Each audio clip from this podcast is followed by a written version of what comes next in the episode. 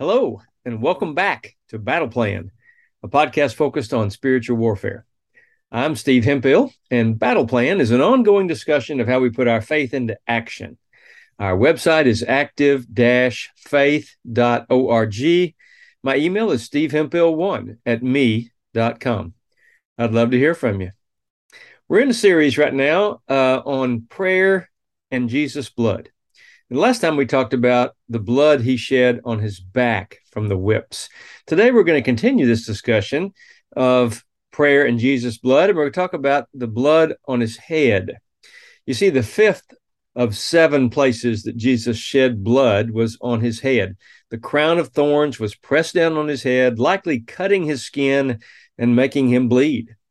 Uh, John 19 2 in the voice says, the soldiers twisted thorny branches together as a crown and placed it onto his brow and wrapped him in a purple cloth. Can you imagine rose bushes without any thorns? Uh, that's how they were originally created because Genesis 3 says the curse brought thorns and thistles. So there were no thorns before the curse. Again, from the voice, Genesis 3 17 and 18 to the man, he says, Because you followed your wife's advice instead of my command, and ate of the tree from which I had forbidden you to eat, cursed is the ground. For the rest of your life, you will fight for every crumb of food from the crusty clump of clay I made you from. As you labor, the ground will produce thorns and thistles, and you'll eat the plants of the field. This is a curse of unproductivity and is a direct result of the sin and the disobedience from Eden. Jesus' blood that dripped from the crown of thorns reverses that curse and is only temporary.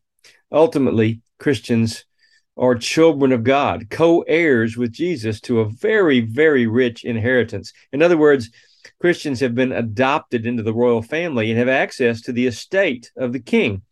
The estate includes the earth.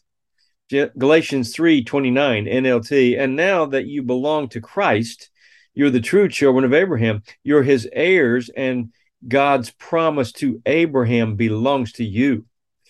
Romans 8:17 NLT and since we are his children we are his heirs. In fact together with Christ we are heirs of God's glory. So you see this temporary curse of poverty should be viewed in light of the position we are given as joint heirs of God's riches.